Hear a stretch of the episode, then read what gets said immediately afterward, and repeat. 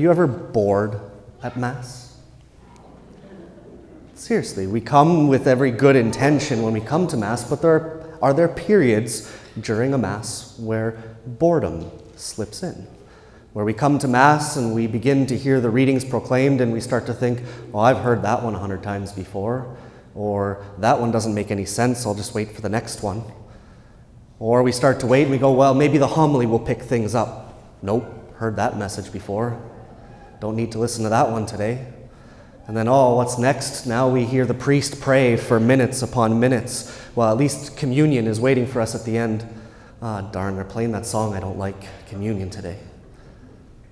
Do we let boredom creep in? Because I wouldn't be telling you the truth if even me, as the priest at the altar, boredom didn't creep in. Because boredom is that annoyance that grows inside of us at the dullness of something. And when that creeps in, then we start to think that I would be better off being somewhere else, or thoughts of I would be better off doing something else, or thoughts maybe of I could do better than what is being done right now. We let that creep in. But when a child comes to their parent and goes, Mom, Dad, I'm bored, what are they really saying to them? When they come and they say, I'm bored, what they're saying is, I'm tired of entertaining myself. I want you to entertain me. And sometimes we can let that idea break into the way that we approach Mass.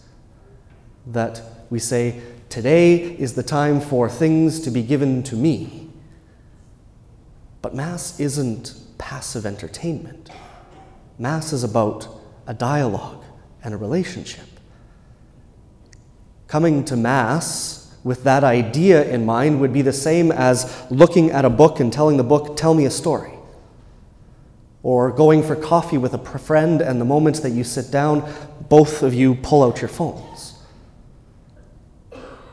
That doesn't enter into what it is about.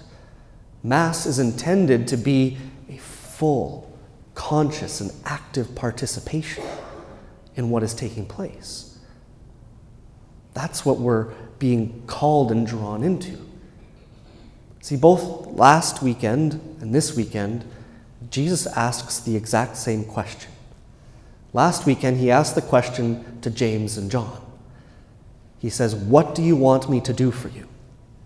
And they say, Whatever we ask you. They come to Jesus, and Jesus says, What do you want me to do for you? And their response is, Your job is to give us what we want. And when Jesus gives them his answer, then they go and rejoin the other apostles and they continue to fight amongst themselves who is the greatest among them. But in today's gospel, Jesus asks the question to Bartimaeus, the blind beggar. He says, What do you want me to do for you? And Bartimaeus says, Let me see again.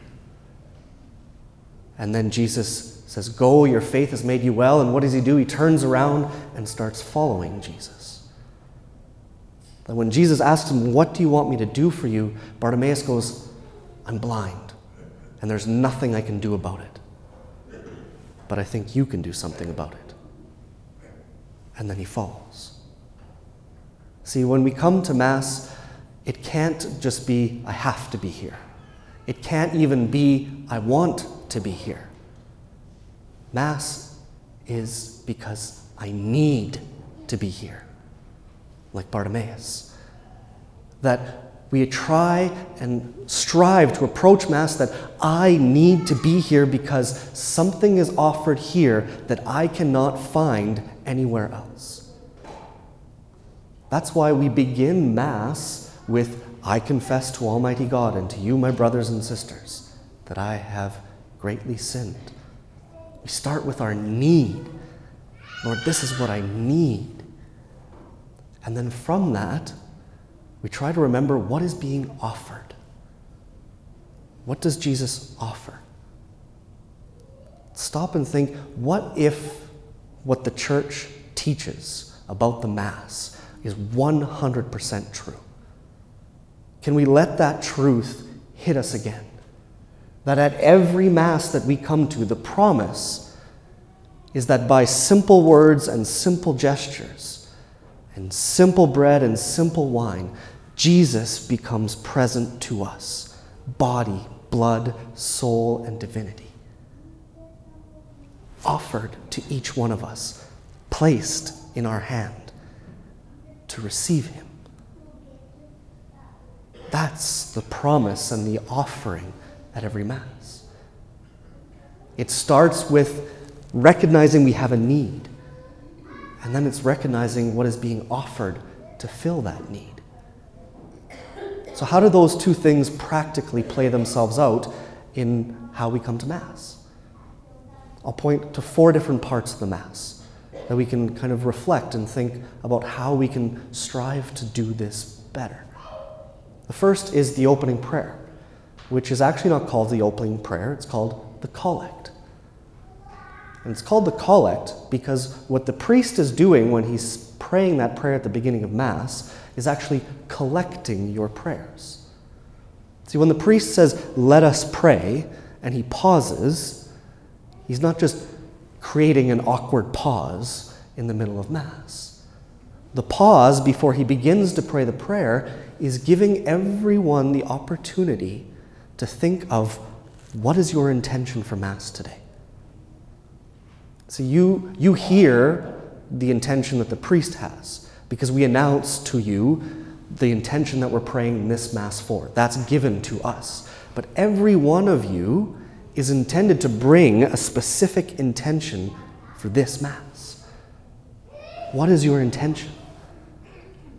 And that moment at the beginning of Mass, let us pray. That's your moment to bring that intention to mind and to heart and to begin to offer that in this Mass. And then the priest collects all those prayers and lifts them up to God. Do you come to Mass with an intention to pray for every time? Second part are the readings. Reading from the Old Testament, the psalm that we sing, the reading from the New Testament and the Gospel. Do we sometimes fall into the trap of just kind of passively sitting through the readings and just waiting for the homily and hoping that the priest has a good enough homily that it's going to make all the readings make sense. The homily is important, but my challenge to you is in that brief time between the end of the gospel and the start of the homily, try to come up with your one sentence homily for the day.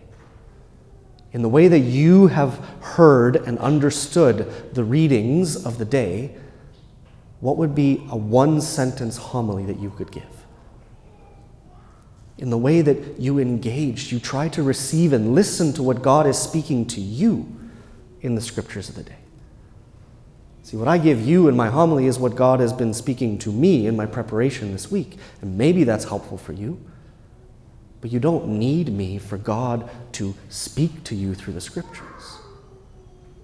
So, what would be your one sentence homily for the day. next part is the offertory and the Eucharistic prayer. So when we come and we start to prepare the altar for the Eucharist, what we're doing in that symbolic gesture of bringing the bread and the wine forward from somebody in the congregation is a reminder again of bringing back that intention that you started with at the beginning of Mass and the gifts of bread and wine, that you take that intention and you put it on the altar so that it might become part of this sacrifice that we're offering to God. That intention becomes united to that sacrifice of Jesus that we celebrate. And so, as we sing and take up the collection, are you calling to mind that intention again and preparing it on the altar? And then the Eucharistic prayer, where I pray on my own for an extended period of time. What's the point of that? See, as the presider of the Mass, I'm intended to be leading you in prayer.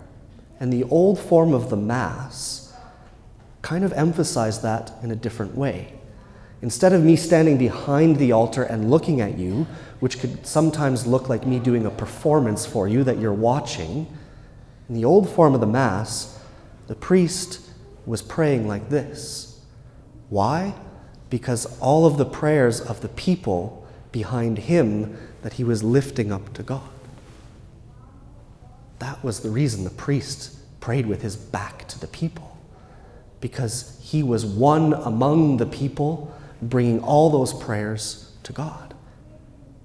So, as I'm praying all of those prayers, the intention is that you are praying for that intention that you've brought to Mass alongside me, together.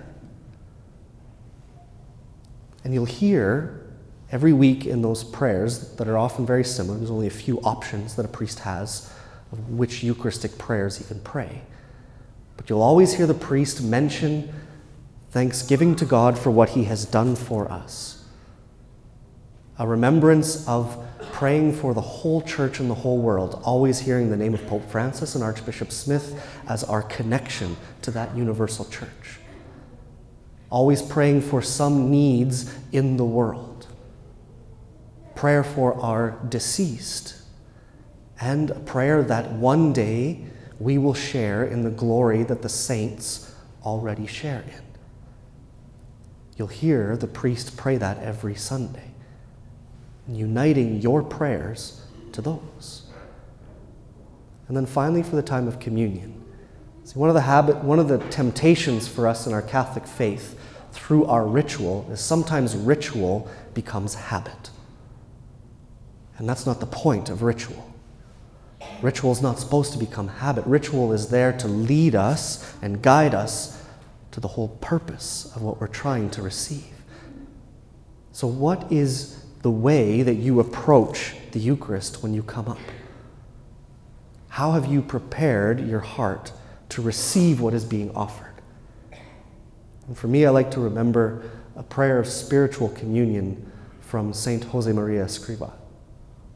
He says, Lord Jesus, I desire to receive you with the purity, humility, and devotion with which your Holy Mother received you, with the spirit and fervor of the saints? Do we come forward to receive the Eucharist with that deep desire of our hearts to receive Jesus in the same way that Mary received him at the Incarnation? Because when we come to Mass, it starts with acknowledging, I have a need. I have a need, and that's why I'm here, because this need cannot be fulfilled anywhere else in my life.